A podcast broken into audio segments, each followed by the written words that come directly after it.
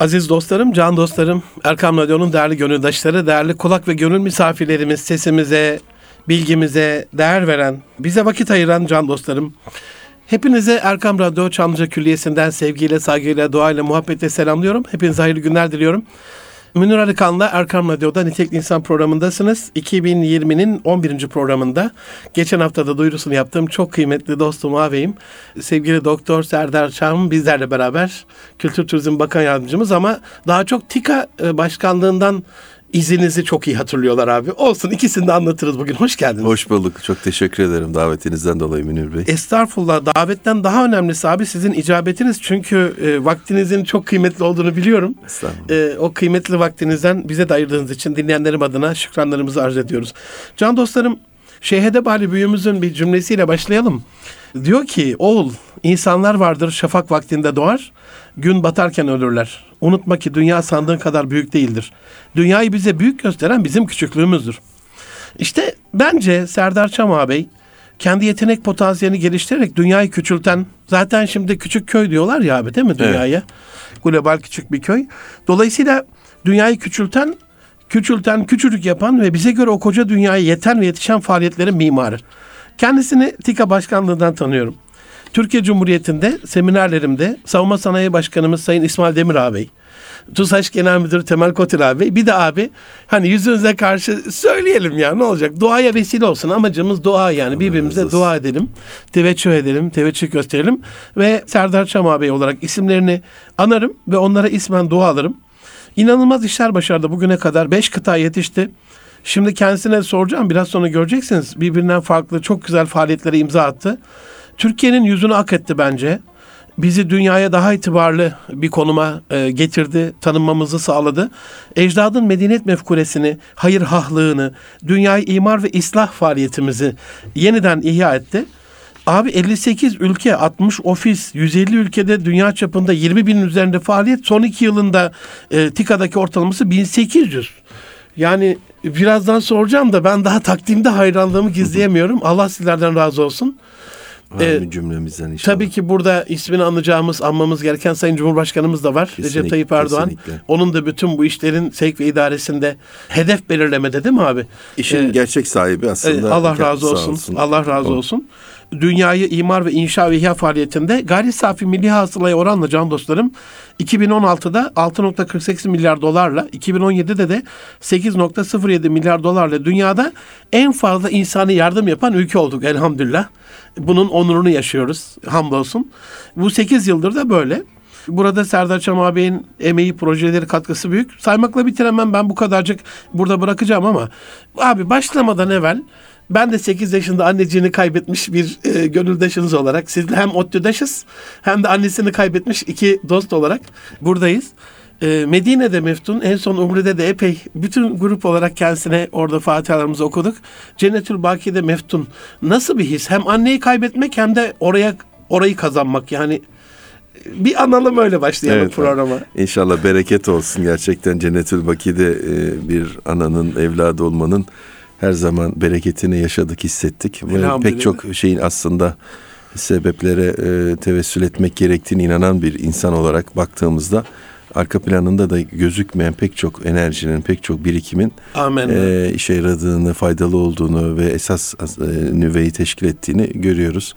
Vefat ettiği gün işte e, annemizi e, hemen bir şekilde cenazesine almak üzere gittikten sonraki süreç tamamen bambaşka bir e, dünyayı bize e, yaşattı.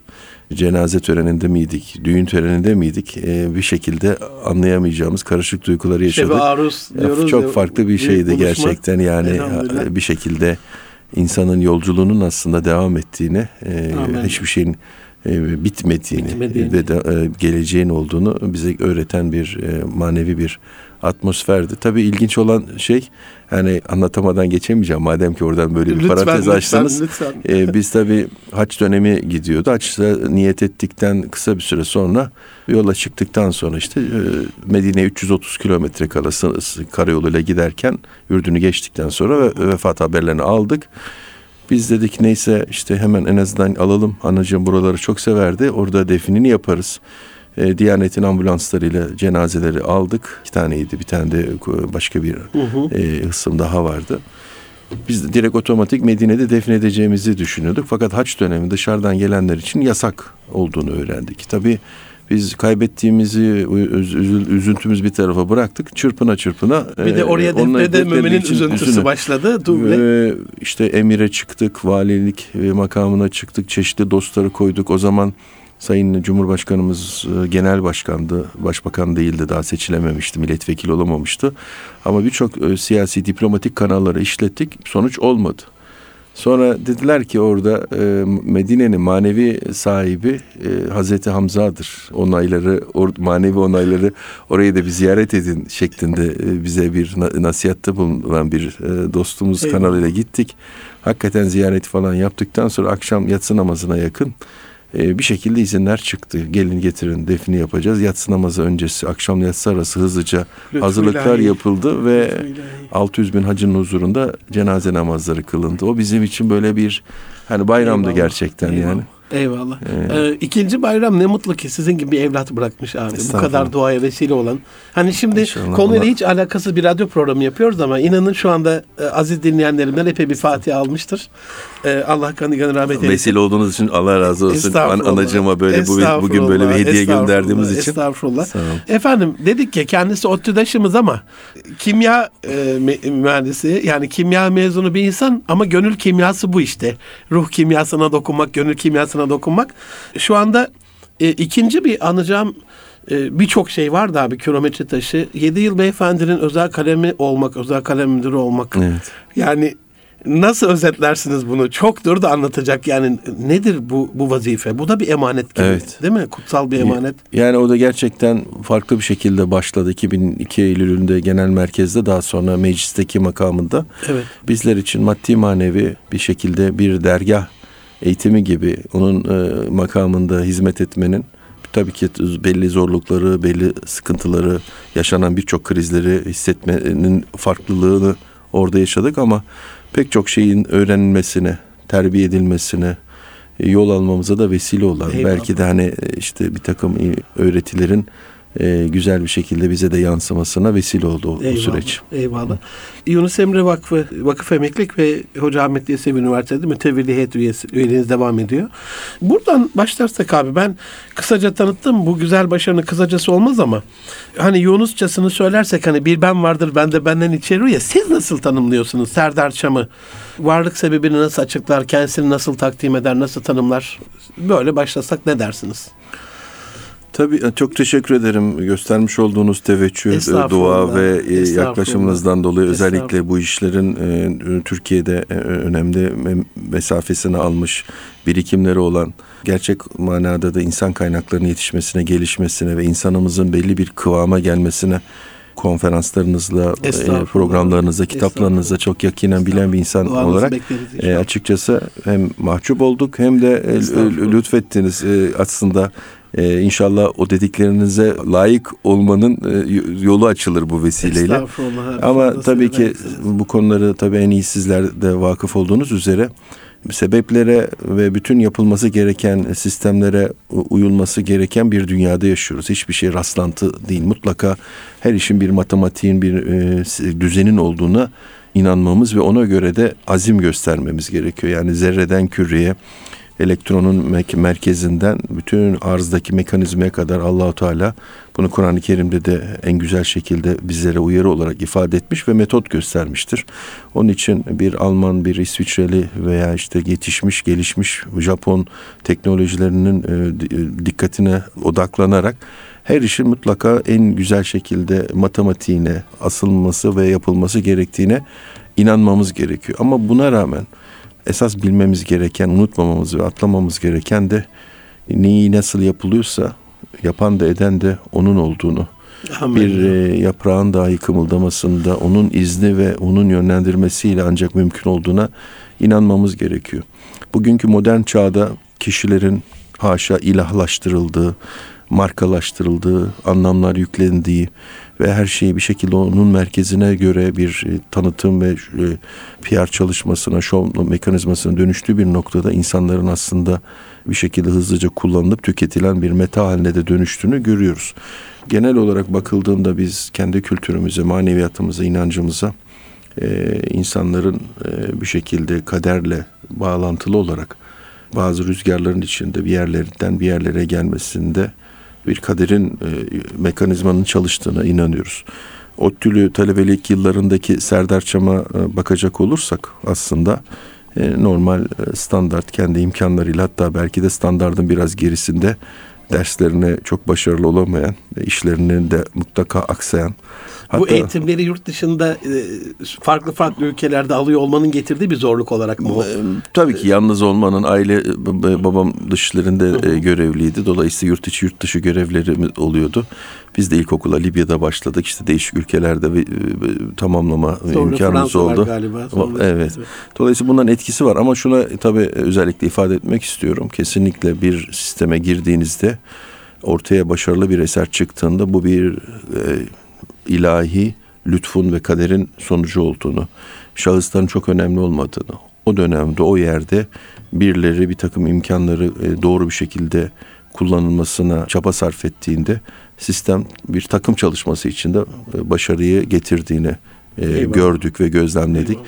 Dolayısıyla Türkiye son 17-18 yıldır çok aslında bereketli, güzel bir iradenin ve idarenin altında her alanda muazzam e, yansımalar yaşandı. Ben zaman zaman genç arkadaşlarıma onu söylüyorum. Yani bu dönemde bürokrat olmanın neyi var? Yani ya, her bir şekilde devlet sana bütçeyi yanınızda. tabii bütçeyi veriyor, siyasi gücü veriyor.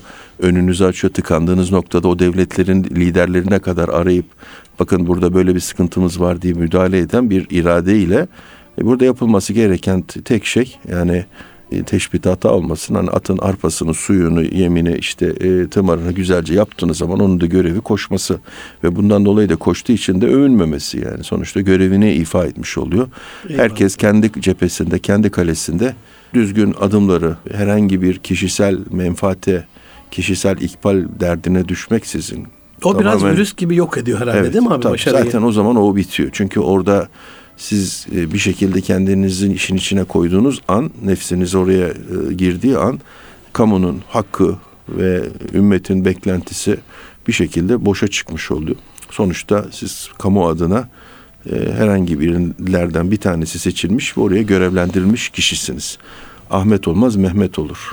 Siz burada o noktada o mekanizmanın o şekilde çalıştığını hissetmeye başladığınız sürece sisteme de bir el giriyor Bazen siz de şaşırarak seyrediyorsunuz ya bu nasıl oluyor. Bazen siz bile inanmıyorsunuz bazı şeyleri. Ona inanıp teslim olduğunuz zaman da Eyvallah. işte keramet e, belki de e, bu burada işte ortaya çıkıyor. Pek çok insanın şaşırarak ağzı açık bir şekilde bizlerin de dahil olarak seyrettiğimiz. Hamdolsun ben bunu gördüm. Burada da temel nokta bereketin kalması, muhafaza etmesi. Şükür ehlinin e, artması, ve bir şekilde menfaat ve kişisel hesapların dışında e, herkesin ortak payda da ortak kazanım için çaba sarf etmesi. İnşallah e, ülkemiz bu süreçten hiçbir zaman kopmaz ve Amin. artarak devam ettirir. Amin inşallah. Epey bir şey not aldım abi. Gelecek hafta da bunu özetlerim dinleyenlerime. Çok teşekkür İnşallah. ediyorum. Sizin kariyer hayatınızda aldığınız böyle bir iyi bir kötü karar desem ne paylaşırsınız genç arkadaşlarımızla, dinleyenlerimizle? Kendi hayatınızda geriye baktığınızda böyle?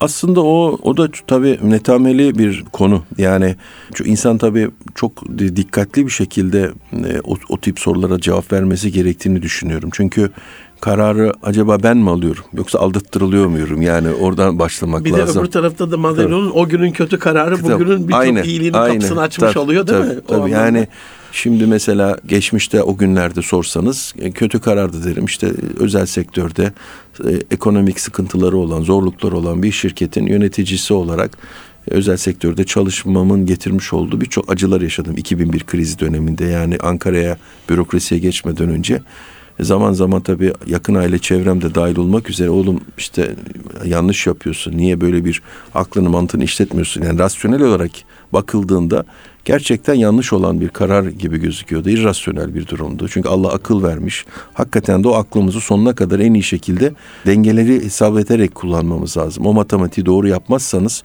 duygusallık, romantizm, dava, misyon birçok noktada yanlış hatalar yapabilirsiniz ve istismara da uğrayabilirsiniz.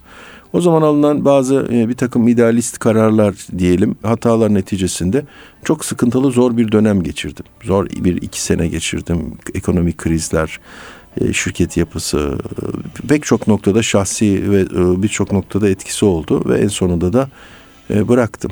Ve bir şekilde de belli bir süre sonra dedim ki ben işsizim iş arıyorum dedim. Nasip oldu. Orada da ana duası yine. işte rahmetli annem özel sektöre e, gitmem istemiyordu. Ankara'da kalmam istiyordu ama yıllar önce ben müsaade isteyip ben artık Ankara'da değil İstanbul'da özel sektöre gitmek istiyorum demiştim. O da dedi ki inşallah daha iyi şartlarda tekrar dönersin demişti. Hakikaten o duanın şey sonucu oldu. Ee, Sayın Cumhurbaşkanımızın partisinde e, dönüşe gel, gelmiş olduk. Demek ki ana duası da böyle bir şey demiş Eyvallah. olduk. Dolayısıyla o krizli dönemi ben çok e, zor bir dönem olarak hep hatırladım, hatırlayacağım. Ama son, sonra da bir baktım ki iyi ki öyle bir döneme girmişim. Yani bir kriz nasıl yönetilir, nasıl sıkıntılar aşılır, nasıl sabır gösterilir, nasıl azim gösterilir. Öğretti çünkü Tabii, bunları. Yani o, o dönemin e, dersleri, nasihatları, yaşadığımız zorlukları e, bugüne kadar hala ekmeğini yiyoruz. Bundan sonra da yeriz diye düşünüyorum. Onun için krizler, sıkıntılar her zaman yanlış değil. Eyvallah. Aksine insanoğlunun tekamülü için bir fırsattır diye. Tam dönüm noktası dediğiniz şey hayatınızın hani fırsatlar dediniz ilahi kaderin rüzgarı dediniz, dua dediniz, keramet dediniz ama birçok şey söylediniz. Beyefendiyle çalışmaya başladığınız andan başladı. Ya da krize girdiğiniz andan başladı. İkisi de olabilir çünkü hangi taraftan baktığınızla ilgili ama. Tabii o o noktada her şeyin bir kendi içinde dö- de, de, de, dönüm noktası var aslında. Yani neye göre de dönüm noktası? Ahiret alemine mi göre, dünya işlerine göre mi? Yani sonuçta aslında biz e, bir e, bir döngün içinde gidiyoruz. Amin. Çok aslında bizim için uzun gibi gözüken bir şeyde bir nehir yatağında akıyoruz, gidiyoruz. Nereye gittiğimizi, ne yaptığımızı bir şekilde bir aslında film senaryosu var. Oraya bize bir takım roller yazılmış. O rolleri doğru mu oynuyoruz, yanlış mı oynuyoruz? Onun hesabına göre aslında. akıyoruz, gidiyoruz. Yoksa nerede oynadığınız, hangi köşesinde oynadığınız belli. Dolayısıyla her aşamada ben e, bir şeyin dönüm noktası olduğunu ve öbür dönem için bir aslında hazırlık olduğunu veya işte e, belli bir noktalarda geçiş süreci olduğunu e, düşünüyorum ama şöyle bakıldığında değişik dönemlerde e, farklı farklı açılımlara Allah nasip etti, öğren öğretti. Elhamdülillah. Ama İstanbul'a gelişimiz, belli bir süre özel sektörde çalışımız, sonra müsiyatta müsiyat genel sekreter yardımcısı olarak görev yaptığımda aynı dünya görüşünde ama maneviyatı olup ama maddiyatla iştikal eden yani el karda gönül yarda mantığıyla çalışan değişik insanlarla tanışmam. Ha demek ki böyle bir hayatın böyle bir çevreminde olabileceğini. Çünkü e, talebelik yıllarımızda hepimiz idealist, ütopik e, kendi alanımızda e, Meslek ve teorik, kariyer peşinde olan şeylerdik evet, yani. Teorik konuşuyorduk evet. ama pratiğe girdikçe birçok yanlışlıkları ve eksikleri ihtiyaç ol, olabilecek birlikteliklere gördük ve günün sonunda şuna e, tabii insan e, ihtiyaç hissediyor sürüden ayrılanı kurt kapar misali bir şekilde vakıflar, dernekler, ait olunması gereken birlikteliklerin olması gerektiği noktada müsiyatta belli bir dönemde göreve başlamış olmamız, orada değil değerli abilerle tanışıyor olmamız ve onlarla birlikte dünya ahiret dengesi içinde yani kapitalizm e, öğretileriyle ticaret hayatının geliştiği bir dünyada siz kendi medeniyet tasavvurunuza göre o dünya dengesini kurmaya çalıştığınız bir yepyeni bir alana giriyorsunuz. O benim e, yetişmeme de e, önemli bir e, okul olmuştur diye düşünüyorum. Eyvallah. Abi e, az evvel de söyledim girişte ama TİKA Başkan döneminde dünyada hani bizim Müslüman insanlar olarak bu coğrafyanın çocukları şu cennet vatanda sadece sınırlarla çizili bir dünyamız yok yani. Nerede bir mazlumun şeyi varsa ahını dindirecek çabamız esirgemeden onu koşan bir yapımız var. Elhamdülillah ülke olarak da ümmet olarak da. E, ümmet olarak kısmını parantez içinde söylüyorum. Pek kalmadı son 200 yıldır ama Türkiye elhamdülillah o mazlumların sesi oldu. Birazdan bununla ilgili bir soru daha soracağım. Bu dünyayı ıslah ve imara bir nebzecik de olsa hani mazlumun o sevincini en son bahar kalkanında gördük Ürdün'deki, Lübnan'daki şeyleri, sevinç konvoylarını. Bir umut var. İnanılmaz faaliyetleriniz ve hizmetleriniz oluyordu. En enteresanı sizin için en kıymetlisi, en farklısı neydi? TİKA'nın bu bütün faaliyetleri içerisinde. Yani onu e, belli bir e, ölçümleme koymak kolay değil. Yani her alanda kendi içinde kendi derinlikleri olan Amin yani ya. Filistin'de yaşayan mazlumların kendine göre zorlukları var. Ona yönelik yapılan çalışmalar e, Afganistan'da keza öyle Afrika'da öyle Latin Amerika'ya kadar uzanan bir e, Türkiye'nin bakış açısıyla bakıldığında özellikle bu bir yeni bir konu da değil. Yani bizim tarihimizden gelen vakıf medeniyeti, efkaf kültürü, elimizdekini paylaşma, komşusu açken tok yatan bizden değildir emrine Eyvallah. uyan bir mekanizmanın aslında çeşitli yansımaları ve o, o mekanizmanın içinde de bir e, fert olarak verilen devletin vermiş olduğu imkanları yerine getirme çabası olarak okumak lazım. Pek çok şey yapıldı. Çok farklı açılımlar oldu dünyada ve gerçekten dünya literatürüne son dönemdeki çalışmalarla Türkiye'nin damgası vuruldu. Hala da vurulmaya devam ediyor. Yani bugün bakıldığında Yunanistan kapıları açıldığında bile eli ayağı karışırken bir 100 bin, 150 bin kişi girmiş. E, o, o bütün Avrupa karıştı. Avrupa telaşta ee, sadece Yunanistan hani, değil. meselenin e, gerçekten vakıf olmaya başladılar. Yani bazı noktalarda gerçekten aslında biz şaşırıyoruz ama bunlar e, dünyanın gidişatının da çok farkında değiller. Yani çok gelişmiş mekanizmalar olmasına rağmen bir süre sonra o bencillik, rehavet, hedonizm, konfor hayatına düşkünlüğüne meyillilik pek çok gör, şeyi de öğreti, öğretirmiyor, gör, göstermiyor. Ancak e, anladıkları lisanla belli mesajları verdiğinizde. Dolayısıyla Türkiye e, yıllardır pek çok e, yükü elhamdülillah kendi imkanlarıyla çekmeye çalışıyor.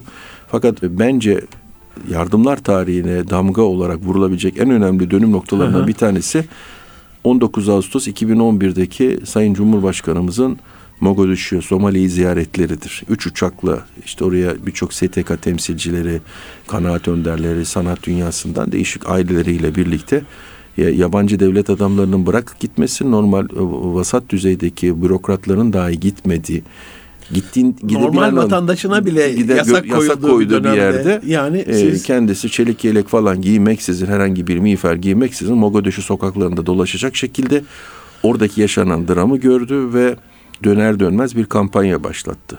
Çok ilginçtir ki zenginin parası değil. Yani fakir hatta orta ölçekli işte değişik insanların Ramazan ayıydı. Bir günlük, bir aylık 30 günlük dönemde e, herkeste de elindeki imkanlar neyse buraya katkı verecek.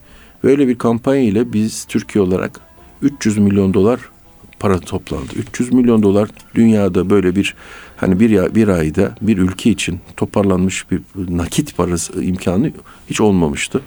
O zamanki hatırlıyorum işte AFAD'ın, Kızılay'ın, değişik birçok kurumlarımızın, e, Hüdayi Vakfı'nın hepsinin kendi içinde çabalarıyla e, işte ben bu akşam iftarımı yapmıyorum. Evde mütevazi imkanlarımla yapacağım.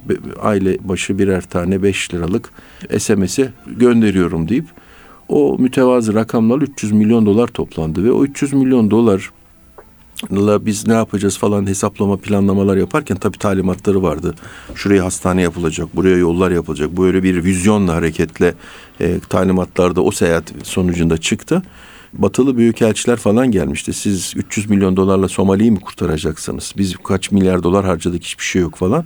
Biz o zaman demiştik hani nerede o paralar? Yani e, bir şekilde kendi bürokratlarına, kendi e, yani. çabalarına harcadıkları paraları yardım olarak e, defterlerine yazıyorlardı, Excel tablolarına. Biz dedik ki bir bereket kavramımız diye bir şey var. 300 milyon dolar iyi bir para. Çok şey yapacağız göreceksiniz. İnanır mısınız? E, gerçekten e, Münir Bey Beş sene geçti. Beş sene sonra biz tekrar gittik oraya. O parayı da harca harca bitiremedik. O kadar bereketli ki işte, 200 bereket. yataklı hastane, Maşallah. 40 yıl 40, 40 kilometre duble gidiş gelişti, elektrikli otoyolu yani şehir içindeki trafiği e, güvenliği bir sürü bir takım e, şeyleri ayrıtıcı tabii özel sektör geldi, askeri tesis kuruldu falan. Dünya tarihinde böyle bir yardım Eyvallah. mekanizması sürekli yani bir ülke çökmüşken e, Afrika'nın bir anda tekrar incisi olma yolunda ki bugün yani Türkiye aç kalabilir. Allah göstermesin ama Somali aç kalmaz aslında. Eyvallah. 3300 kilometre sahili, balıkları, tesisleri, top, organik ürünleri, et ürünleri hepsi olmasına rağmen aç kalmış. Niye? Terör, sistemsizlik, vergi toplayamama. Bunların hepsini yavaş yavaş Türkiye kurdu ve bir, bir anda bütün tüm dünya geldi. Bütün dünya geldikten sonra zaten bizim artık oradaki sağlayabileceğimiz katkılar sınırlı olabilir.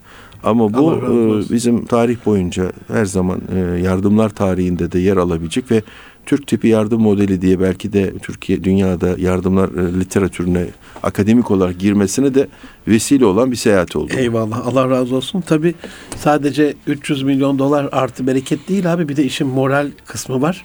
Hani Cumhurbaşkanımızın Türkiye oraya gitmesi. Ya yani Türkiye bizim arkamızda diye o özgüveni bile alsalar Tabii. kendileri de birçok şeyi başaran bir duruma geçecekler zaten. Allah emeği geçenlerden ve razı olsun. Amin, Aziz dostlar kısa bir ara vereceğim. Erkam Radyo'da Münir Arıkan'la Nitek İnsan programındasınız. Kültür Turizm Bakanımız Doktor Serdar Çamağ Bey bizlerle beraber. Az sonra görüşmek üzere efendim. Buluşma noktamız Erkam Radyo.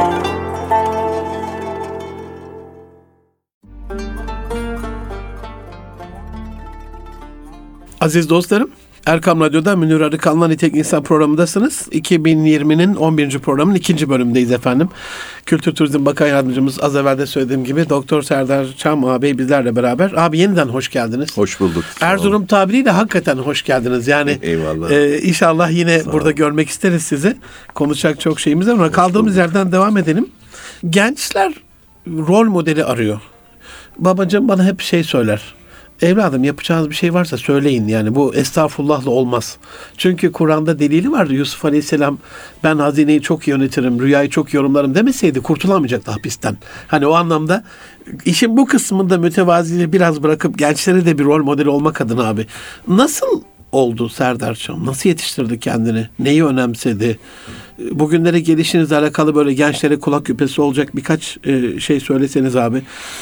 İnşallah, ne dersiniz? E, inşallah hepimiz talebeyiz. Aslında e, bugün için belki belli yerlere yetecek bir birikimimiz, yetişmişliğimiz gözükebilir ama çok yoğun bir dinamik dünyada yaşıyoruz. Son nefese kadar olduk diyebileceğimiz bir Amin. durumumuz yok. O Amin. olma imkanı da yok Amin. zaten. Ve çok tabii treni kaçırmışız. Çok geriden geliyoruz. Birkaç asırdır maalesef belki üç asırdır İslam coğrafyasında özellikle Türkiye'deki e, gençlerimizin sadece bizim tavsiyelerimizle yetinebilecekleri bir başarı grafiğine odaklanmamaları gerektiğini öneriyorum. Rol modeller önemlidir ama ben de kendi gençlerimi, çocuklarımı yetiştirirken şuna karar verdik en sonunda. Tabii yaşanan birçok hadiseler de var. İstismarlar, ihanetler, e, hadiselerde bakıldığında herkesten bal arısı misali ilhamı almaya çalışacağız. Ee, hani tasavvuf kitaplarında yer alır. Bir, bir mesafeyi kat etmek için Allah dostu bir kediden ilham almış. Yani öyle bir odaklanma yapmış ki fare yakalamak için ya bir fare yakalamak için bile bu kedi bu kadar o işine odaklanıyor. Ben bu kadar e, ömrümde niye bu kadar işime odaklanmıyorum deyip e, üzülmüş ve onu rol model almış ve başarıya ulaşmış. Dolayısıyla hikmet arandığı her noktada bulmak mümkün. Öncelikli olarak tabii ki rekabet stratejisine önem vermesi lazım. Yani ben her zaman acizane kendi imkanlarım çerçevesinde çocuklarıma da çevremdekilere de yerelle uğraşmayın. Etrafınızdaki insanlarla ayak oyunlarına, didişmelere, kıylukayla girmeyelim. Ama biz bir dünyada rekabet yapıyoruz. Dolayısıyla e, benim muadilim olan Almanya'daki genç, dediğim ki 17 yaşındaysam, 17 yaşındaki bir Alman gencinin standardı ne onu bir şekilde artık şimdi eskisi gibi dedi sosyal medya imkanları var. E, yetenekleri, bilgisi, görgüsü, okuması, analiz tekniği, yetişme tarzı bunların hepsini iyice ölçümleyip Japon'un ne, Çin'in ne, Fransız'ın ne buna göre ben bunların nasıl üstüne çıkabilirim? Dolayısıyla bir şekilde rekabet e, atmosferini kendi içinde kendisi oluşturması lazım. Biz sonuçta bir misyonumuz, bir yürüyüşümüz var. O yürüyüşte de geçmemiz gereken mekanizmalar ne onu, onu bulmamız gerektiğini her zaman tavsiye ederim. E, tabii ikincisi e, çalışkan olmak. Yani çalışkan olmayanın e, bir şekilde sadece konuşarak, sadece duygularını anlatarak veya 3-5 tane bir şekilde eğitim imkanıyla, sertifikayla veya diplomayla, bitirdiği üniversiteyle ben bu kadar şeyi bitirdim niye acaba olmuyor dememesi gereken bir azim gerekiyor. Mutlaka onlar zaten temel şeyler. Artık Türkiye'de 207 tane üniversite var.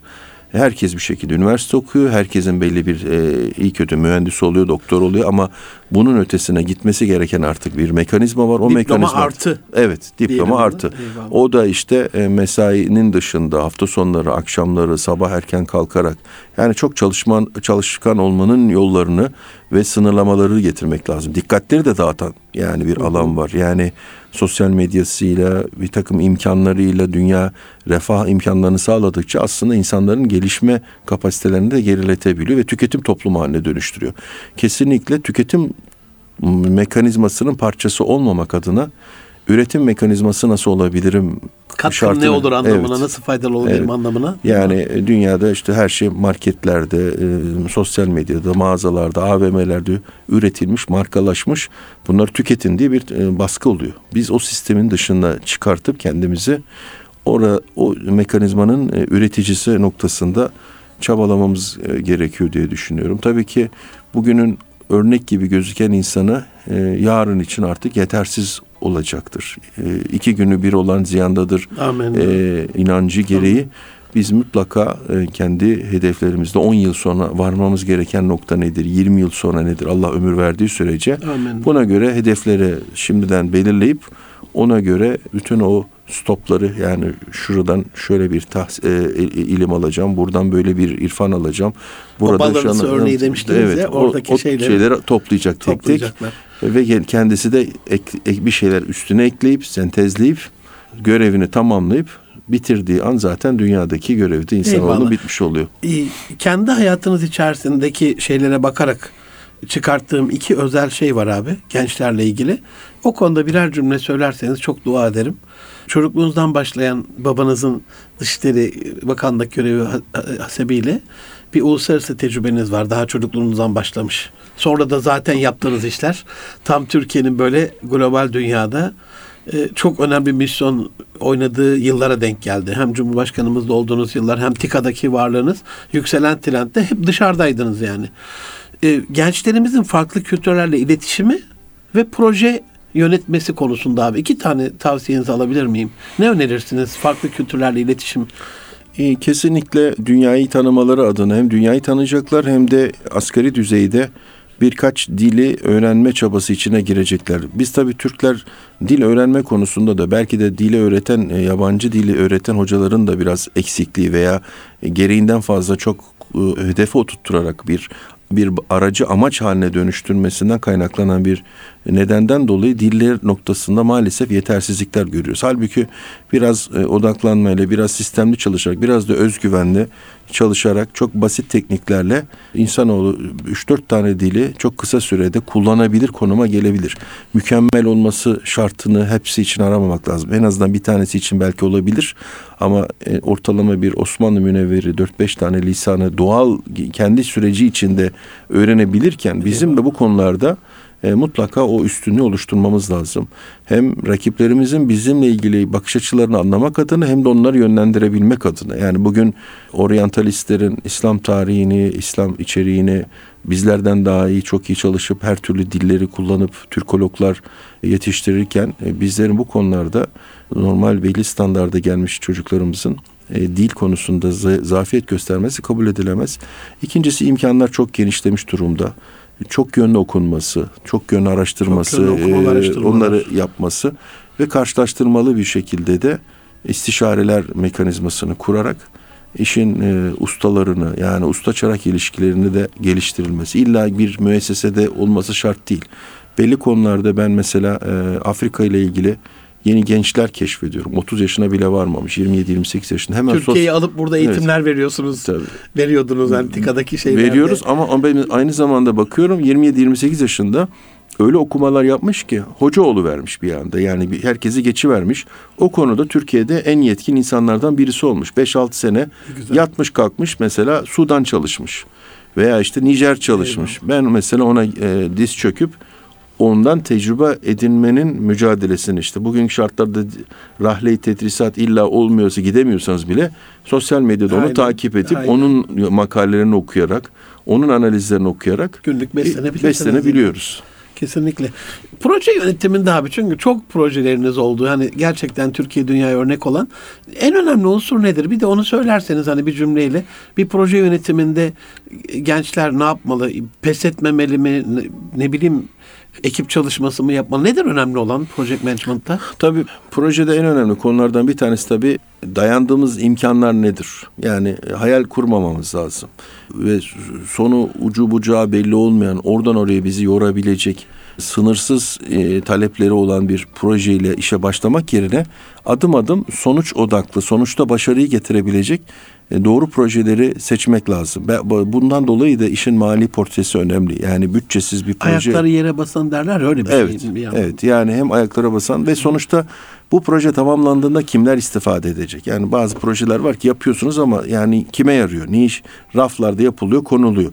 Öyle değil. Gerçekten insana dokunması Dokunan, lazım. Dokunduğu faydalı. zaman zaten o projede siz maddi olarak zorlansanız bile ikincisinin, üçüncüsünde sponsor bulmanız, katkı verecek kişilerin bulunması gibi birçok noktalarda önünüzün açılabileceği bir alanda çıkmış oluyor. Eyvallah.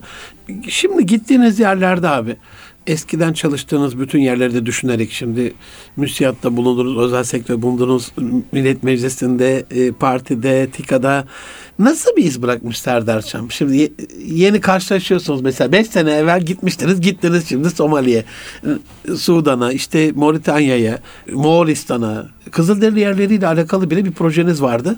Var. Amerika'da yani, da oldu. Amerika'da, Amerika'da aynen, su tankı yaptık. Abi. Su tankı Or- Oregon'daki Kızılderililere böyle bir... Nasıl, nasıl bir iz bıraktınız? Ne görüyorsunuz o gözlerde abi? Yani o inşallah bu taraftaki iz e, suya yazılmış bir iz olarak gördüğümüz için öbür tarafa e, sa- işin sahibine yani yapan, yaptıran, edene e, giden bir e, dua mekanizmasıyla kalacak iz olarak bakıyorum. Yoksa gerçekçi olmak gerekirse e, bizim yapmış olduğumuz çalışmalar sonuçta bir kamu görevidir. Yani bu bir takım çalışmasıdır. E, onlarca insanın emeği vardır ve en başta da hükümetin, devletin kaynakları vardır. Yani cebinizde bir kaynak var ki yapıyorsunuz. Eyvallah. Hani para olmadan bu işlerin olma imkanı yok. Bir yere kadar tabii ki o, o parasız yapabilecek kısımlar da var. Gönüllülük esasıyla ama e, sonuçta Cumhurbaşkanımızın e, vermiş olduğu imkanlarla Eyvallah. gitmiş olduğunu düşünüyorum. Ama şu tarafa da unutmamak lazım. Bunu sırf gençlerimizin e, moralleri bozulmaması ve kulağlarında küpe olması adına e, şey yapıyorum. Siz insanlardan gerçekten teşekkür almak, desinler de, diye yaptığınız her işte bir kere bereket olmuyor, başarısız oluyor. E, bunun haricinde insanların önemli bir kısmı maalesef mağdur ve mazlum halkların kısmında da bu işin suistimalleri, istismarları e, haddinden fazla. O siz bizim abimizsiniz, kardeşimizsiniz, siz çok büyük insanlarsınız falan deyip sırtı sıvazlayıp e, birçok imkanları kullandıktan sonra dönüp bir başka vesileyle hiçbir şekilde sizi hatırlamadan hatta sizin düşmanınız, rakibiniz olacak insanlarla işbirliğine gidip karşınıza gelebilecek insanlar da olur. Ama genel olarak tabii ki İslam ahlakıyla e, geçmişten gelen ecdadın birikimleriyle bir yürüyen bir vefalı, sadakatli, ahlaklı bir coğrafyada insan kitlesi var. Ama artık dünya 7.7 milyar nüfus olmuş tamamen rasyoneliteyi kaybetmememiz lazım. Elimizdeki imkanı, avuzumuzdaki imkanı doğru bir şekilde orada değişim ve dönüşüme, ekonomik kalkınmaya, istihdama, gençliğin yetişmesine. Gerçek faydası olan tabii. Anne çocuk sağlıkları. Biz bunları yapabildiğimiz sürece bir Allah'ın rızasını kazanıyoruz. Eyvallah. İki orada yeni bir güç alanı oluşmuş oluyor. Dolaylı olarak da belki Türkiye'nin de orada ekonomik, siyasi, sosyal, kültürel alanlarda da etkin olması, öne çıkmasına katkı sağlayacak bir yürüyüşü götürmüş oluyoruz. Bunu aslında son sorumla da birleştirerek bir daha sormak istiyorum abi. Evet. Hani öylesine bir teveccüh olarak sorulmuş bir soru değil. Gittiğiniz zaman o gözlerde sadece Serdar Çam olarak değil, Türkiye olarak da bir iz görüyorsunuz. Bir umut besliyorlar. Türkiye diyorlar, Erdoğan diyorlar. Evet. E, gittiğiniz her ülkede yani. Şimdi gençlerimiz de o anlamda beklenen bir ülkenin bu coğrafyada şu cennet vatanda bir ferdi olarak düşen görevler konusunda isterseniz son soruyu böyle sorayım. Çünkü bu tarafta dediğiniz gibi az evvel buyurduğunuz gibi 81 il 600 e, ilçe dolaşmışım karış karış cennet vatanda. Farkında değiller yani beklenen bir ülkenin çocukları olduklarının, geleceğin onlardan çok daha büyük bir şey beklediğinin. O arkadaşlarımıza, kardeşlerimize ne dersiniz?